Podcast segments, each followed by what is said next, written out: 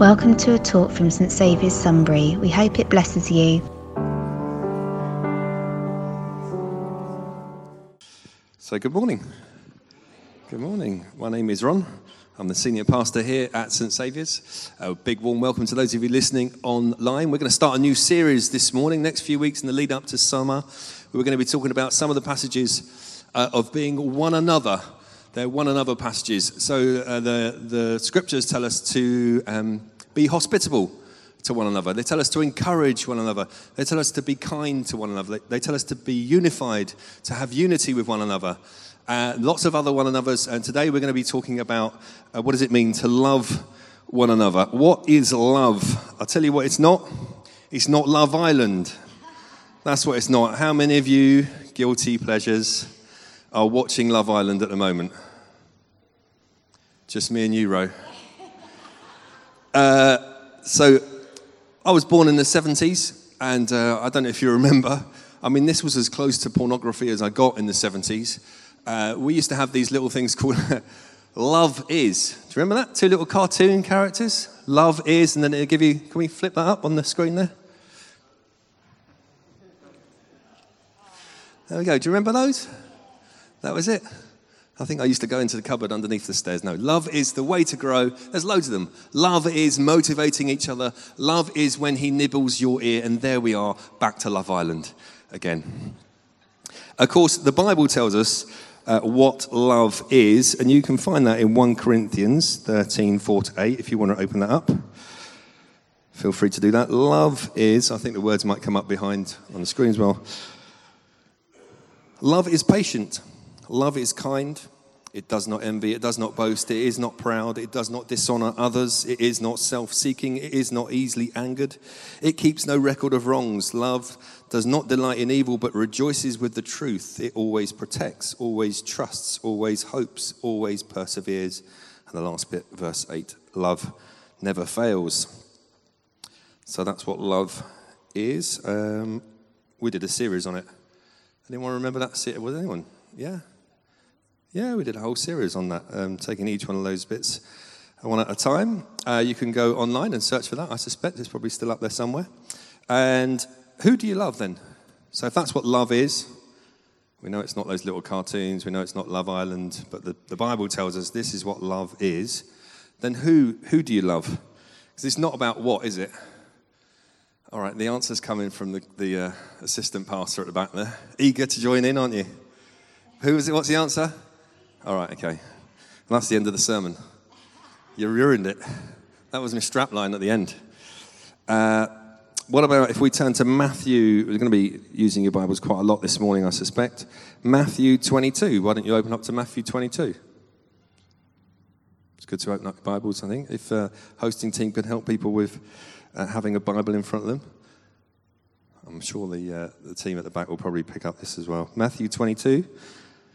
37 to 40. Well, teacher, uh, Jesus is asked, Teacher, which is the greatest commandment in the law? Jesus replied, Love the Lord your God with all your heart, with all your soul, with all your mind.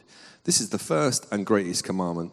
Um, and actually, the question was, which is the greatest commandment? But Jesus, he's so generous, he throws them in a second commandment, uh, two for the price of one. He says, This is the first and greatest commandment. And the second is like it Love your neighbor as yourself.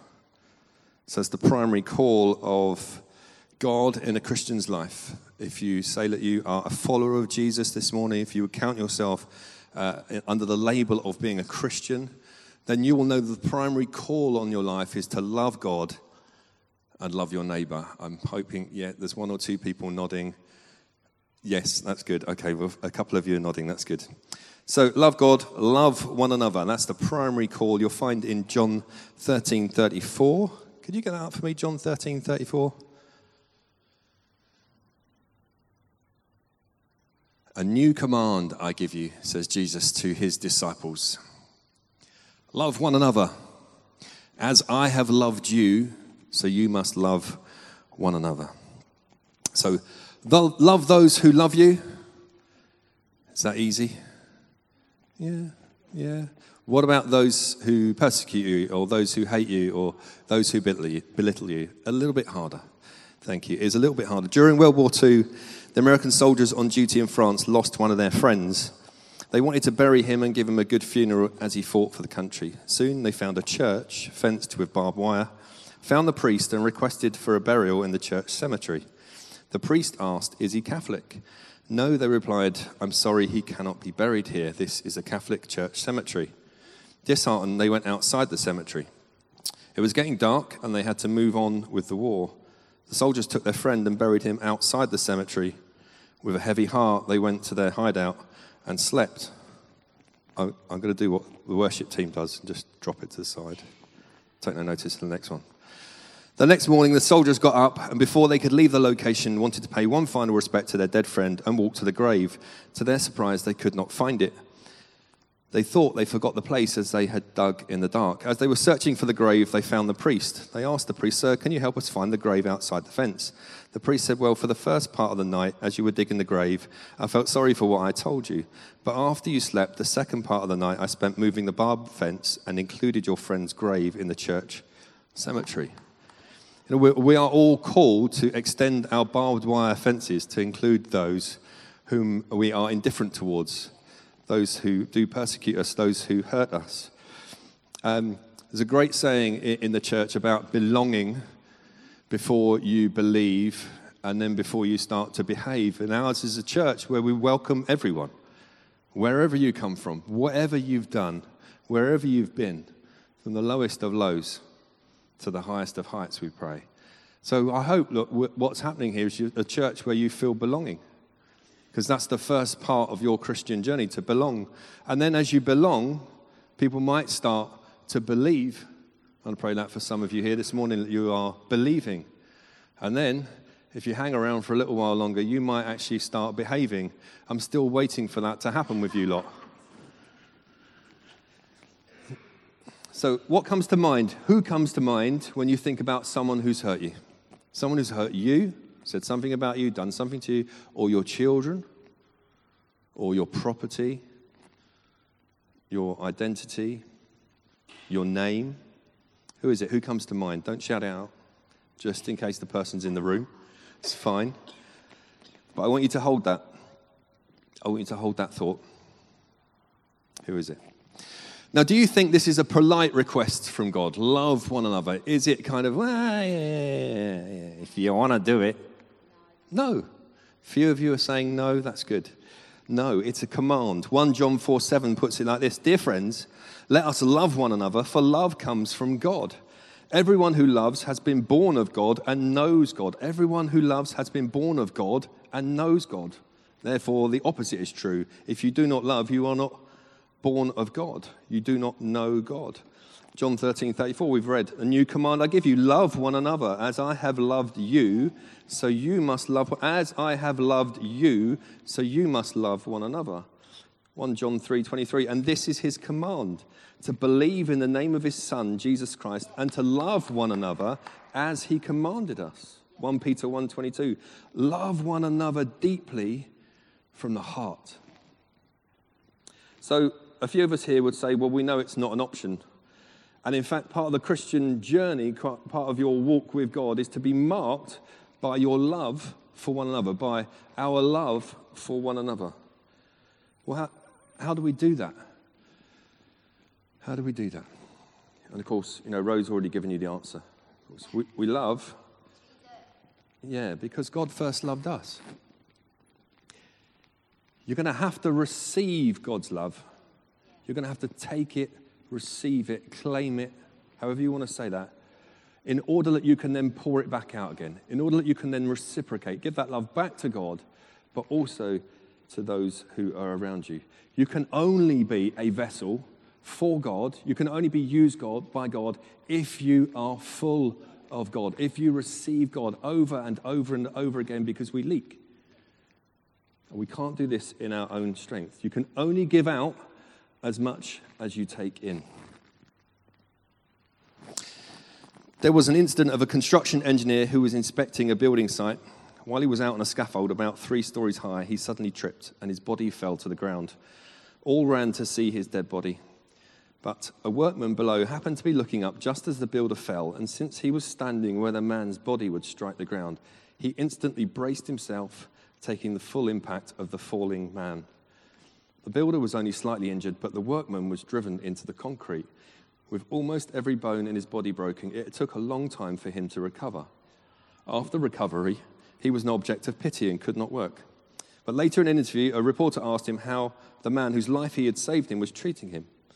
The man's reply was, Well, he gave me half of everything he owns. I also have a share in his business. He never, never lets me want for a thing. He is constantly concerned about me. Hardly a day passes that I don't receive from him some token of re- remembrance. It's a beautiful story of gratitude that I found hanging around there on the internet. But I think so many times we forget that there is one who caught the full impact of falling man. There is the one who caught the full impact of falling man, who caught us when we are the ones who should be crushed to death. Christ loved us and died on our behalf in order that we can love him and love one another. Thank you, Jesus. God is calling you to love him this morning with all your heart, with all your mind, with all your body, with all your soul in order that, as Jesus throws in the buy one, get one free, in order that you can love your neighbor as yourself. The Christian call of why we love, the Christian call of how we love. I've got a little video um, which I'll show you, and there is, I will explain that I think it's slightly wrong, or indeed very wrong. But let's watch it anyway.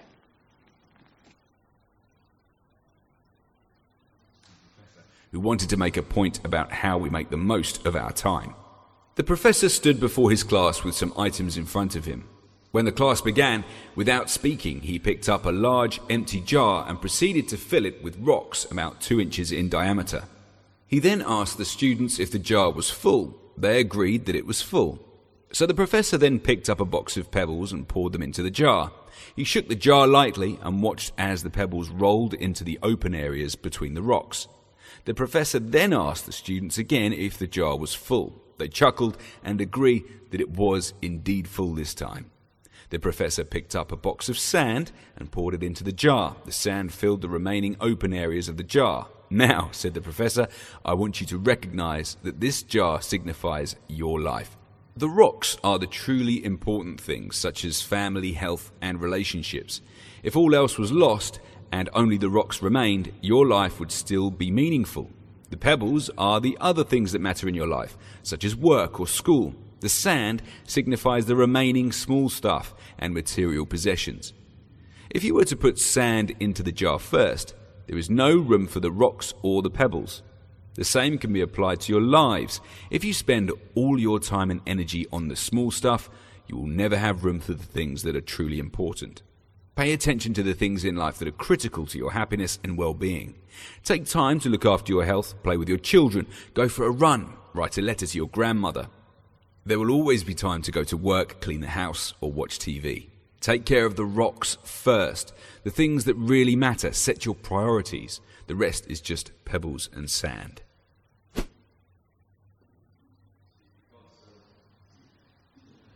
Because it's a, a philosophical thing uh, they've got the wrong rocks. Is the, the rock is this.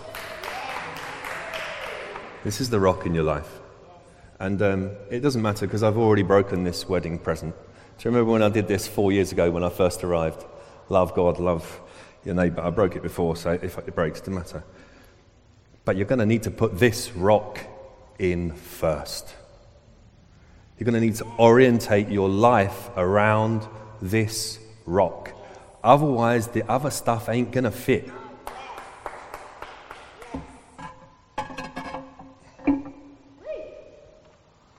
Put that rock in first. And you guys can think about well, what are the what are the stones in my life, and then what are the bits of grit? What are the, what's the sand that I'm going to throw in there? And you can think about that and apply that to your own lives, I'm sure. But you're going to have to get it in the right order for it all to work, for it all to fit. You can only be kind to one another. You can only be hospitable to one another. You can only encourage one another. You can only have unity with one another. You can only love one another when you put the rock of God in first in your life. Now cast your man back over the last week. Think about where you put God first in it.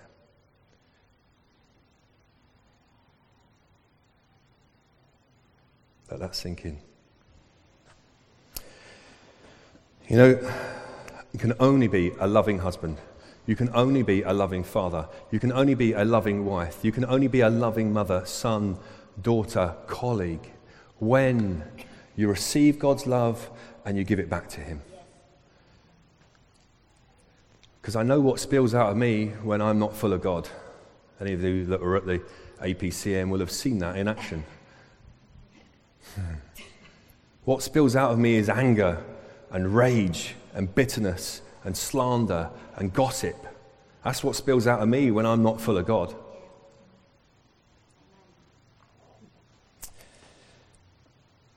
One of the ways one of the ways in which you can respond to the love of God in your life is to be obedient to what He calls you to do. What does it look like to be obedient to, to God's calling in your life? What does it look like for you? It has a certain implication for me. But what does it look like? What's the implication for you to be obedient to God in this moment and for the years to come?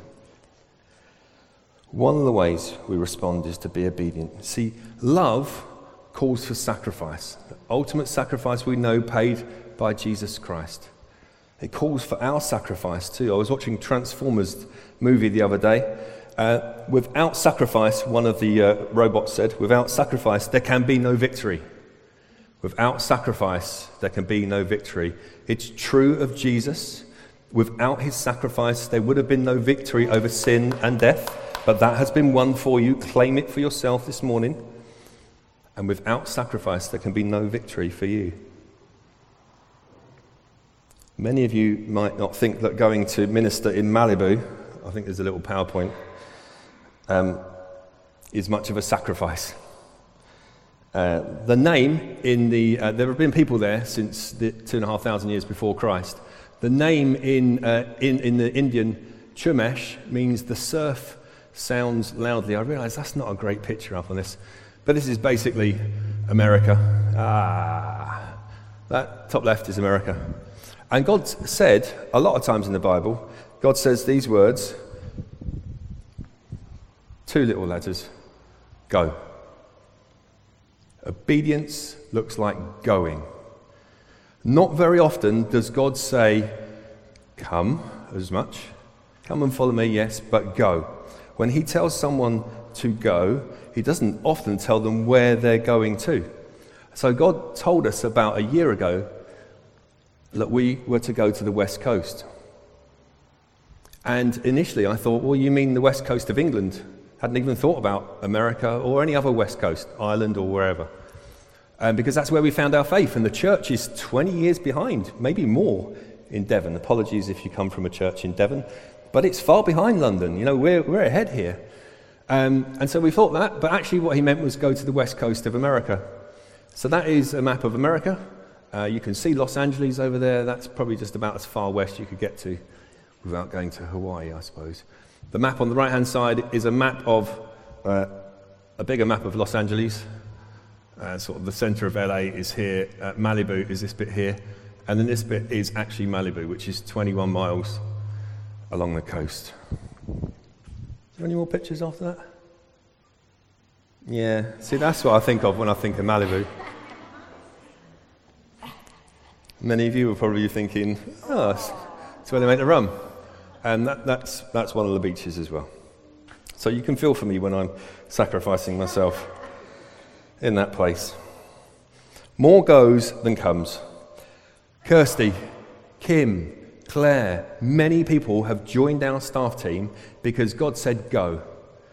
Leave what you're doing, leave your work, leave your family, leave your church, and go.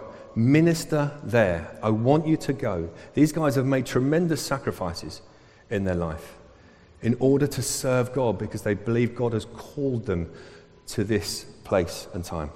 Sometimes it looks like people like Rachel, who was our office manager, receiving the call from God to go from this place, to stop ministry, paid ministry here, and to minister in a paid position in a school using her gifts and her talents. Sometimes God says, go the other way as well. Where is God telling you to go this morning. If you read uh, Judges 6:36, when, when God said go, I said, You're going to have to make it really clear. Uh, God, you're going to have to, and this is the way that God has spoken to us in the past. Maybe He speaks to you in these ways, perhaps He doesn't. Maybe He speaks in other ways. I pray He does. But He speaks to me through signs and through symbols pointing towards His goodness and His confirmation. So on a Friday evening, when we kind of worked out, we thought, okay, God may well be sending us to the west coast of America. You're going to have to give me some really big signs because this is a major move in our lives. And actually, I'm really enjoying myself as the vicar at St. Saviour's right now. My staff team are absolutely phenomenal. I'm really enjoying myself. You, God, are doing some incredible things in and around our community. I'm really enjoying myself. And I don't want to go unless you tell me to go. I don't want to go on a whim. So I said, okay, if you read uh, 6, 636, Gideon said to God, If you will save Israel by my hand, as you have promised, look, I will place a wool fleece on the threshing floor. So I laid out a fleece and I said, Give me three signs of California in the next 48 hours of my life. And three signs of California came in within two hours. A friend of mine on social media had suddenly finished his road trip in California. Oh, I've just arrived in California, he posted. The book that I was reading, the character ended up in California. I turned on the news, there were fires in California. I was like, okay, God, that's not quite enough for you. And if you go with Judges 7.39, it's perfectly biblical. Or sorry, 6.39, it's perfectly biblical. Because obviously God did that with the fleece. Then Gideon said to God, do not be angry with me. Uh, let me make just one more request. Allow me one more test with the fleece. Thanks. That's, this is why I use the one that, which is there, doesn't, hang, doesn't go down. Allow me one more test of the fleece, but this time make the fleece dry and let the ground be covered with dew. So I said, okay, God, I'll lay another fleece out. Maybe you could make it five different instances of California in 40 hours. He delivered five within a day. So then I said, well, we've got a few more hours left. And this is not biblical. This is a bit where I've gone over the Bible. Give me eight signs of California. We got to seven. Yeah, we got to seven individual signs. I promise you, I was not stood in a Hollister shop going, oh, look, California, California, California. Seven signs. And I did a fairly British thing and went, ah, maybe you're not in it, God. I did that kind of disbelief, that doubt. Are you really in this? And then a week later, at New Wine, at the end of a seminar, a man I trust turned to me. He does not hear from God very often, but he heard God say to him in that moment, God is going to send you away from us at St. Saviour's and he's going to send you somewhere else in the world. I knew what God was going to do. And I said, anywhere, pick anywhere in the world, doesn't matter. Anywhere you like. As quick as a flash, he comes back, California. What God was teaching me in that moment was you will wait for my timing. My timing is best, and you will wait. You will have patience to wait for my signs. So there's eight signs. A week later, I'll tell you that's not the best of it. A week later, we're on holiday in Bruges. Anyone been to Bruges? Anyone been to the Chocolate Museum in Bruges? Back street of Bruges. Not very many people around. I'm enjoying the sunshine. The kids are enjoying the Chocolate Museum. I'm sat with God and I'm saying, Lord, I know you're sending us there, but hey, it'd be really fun. Don't get angry with me, but it'd be really fun if you sent a couple of people to this spot here from California. That would really confirm it for me. And the Lord was so gracious, God was so gracious, within three minutes, no one had approached me in 45 minutes. Within three minutes, a couple came right to where I was stood with an American accent. And I said, Is there any chance? Didn't want to offend them and call them American when they're Canadian. Any chance you guys are from California? Yeah, yeah. We're from Sacramento in California, which was the place which began our hunt because we felt God might be calling us to a particular position in Sacramento. And they knew of the church where we had first thought, uh, you know, could this be where God is calling us to? So then I started to worry about immigration. How do you get into America? And of course, that's all human stuff. You know, God's already given me these complete signs. I want you to go. I want you to go. And now I start to, you know, like Peter gets out of the boat, starts to walk towards God, walks on the water, and then takes his eye and realizes there's all this stuff going on.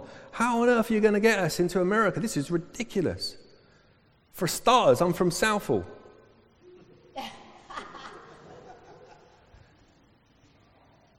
That's all human concerns, right? Because what does God do? He blows that out of the water. Because the church I'm going to, they have their own immigration lawyer.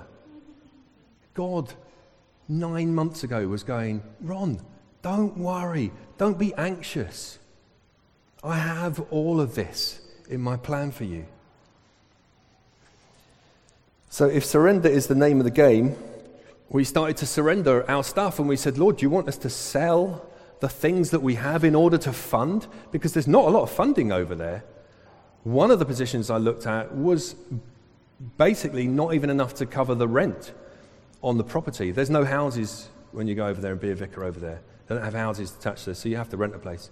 One of the jobs would have required giving all of what they had into rent, and that wouldn't have even covered it. So we started to sell our things and hold it all very lightly. God, do you want us to sell the apartment that we have here? And we'll just put it into the kingdom of God. Because I know that if I sow into the riches and the treasures of the kingdom of God, I know what I'm going to inherit when I come and I stand before God and I, I hear those words. Lord, may I hear those words. Well done, good and faithful servant. I hope I hear those words. We started to surrender ourselves in order to follow God's call to go. We started to surrender ourselves into a style of worship. There's a lot of Anglo Catholicism that goes on in the Anglican church in America. And said, Lord, if you want me to go and minister in a place which is totally alien to me, outside of my comfort zone, because that's where you're telling me to go, I surrender. I surrender my preferred style of worship. And God, in His grace, said, No, don't worry about that six months ago, because the place I've got lined up to you is like where you serve right now. It's like HTB, it's like a new wine church. We went to five different churches in California, Ro and I, because we felt we needed to be there. We needed God to speak really carefully and, and consistently about this is the place. So we went and saw five different churches. And we got through the first four and we looked at each other and we went, This is not it, is it? What if? What if? And the last one we walked into, and we had the same feeling that when we walked into this place. Exactly the same feeling of being at home, of being welcomed, and of knowing the presence of God. The presence of God there was as tangible as it is here. I don't know what you think about the American God, but he was definitely there that day for us. It's a word and spirit church. God said, You're willing to sacrifice, you're willing to lay down all of that. Don't worry, because actually, what I've got for you is good. The hardest thing, the biggest sacrifice for us is going to be our family. Pray for me in the next service as I look towards my mother at this point, who'll be sat right there. Because at 83, I don't think she's going to make the journey. How would you feel if God said, Go and leave your family behind you? Well, as they were walking along the road, a man said to him, I will follow you wherever you go. Jesus replied, Foxes have dens, birds have nests, but the Son of Man has nowhere to lay his head. He said to another man, Follow me. But he replied, Lord, first let me go and bury my father. Jesus said to him, Let the dead bury their own dead, but you go and proclaim the kingdom of God. Still another said, I will follow you, Lord, but first let me go back and say goodbye to my family. Jesus replied, No one who puts a hand to the plow and looks back is fit for service in the kingdom of God. Harsh, you might think. Harsh, you might think. He wasn't saying, actually, the guy's father had just died and could I just have 10 minutes to actually do the, the burial? What he was saying, can I go back, tend to my father, and wait a couple of years whilst he goes through that process of dying and then bury him? So Jesus is very clear, and I, I, as your vicar, I have to stand in front of you and say, I'm being obedient to God. If I'm not being obedient to God, there isn't a cat's chance that you guys are going to be able to do that. I've got to lead by example. I've got to lay down my wealth. I've got to lay down my possessions. I've got to be open to the leading, the sending of the Holy Spirit.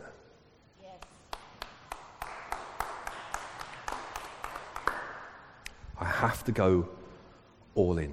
How many times you heard me say that at a vision giving sermon?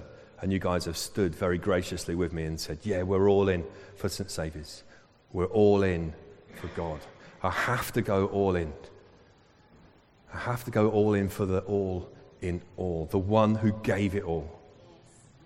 Otherwise, my life doesn't have any meaning. Let's pray together.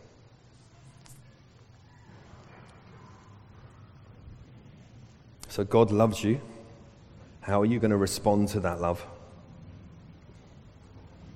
What are you going to do as that, that sinks in, as you're reminded of how much He loves you?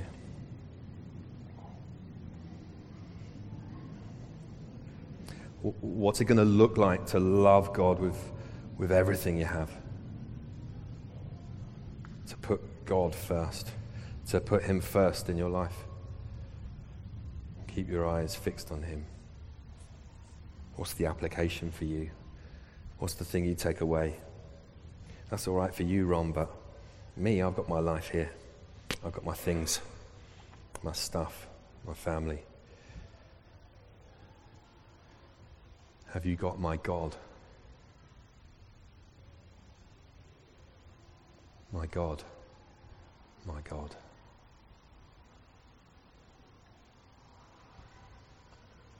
What's it going to look like to, to receive that love and then to pour it out again? To love God, to love one another. What's it going to look like for you to do that? For more information about St Saviour's, please visit our website www.stsaviourssunbury.org.uk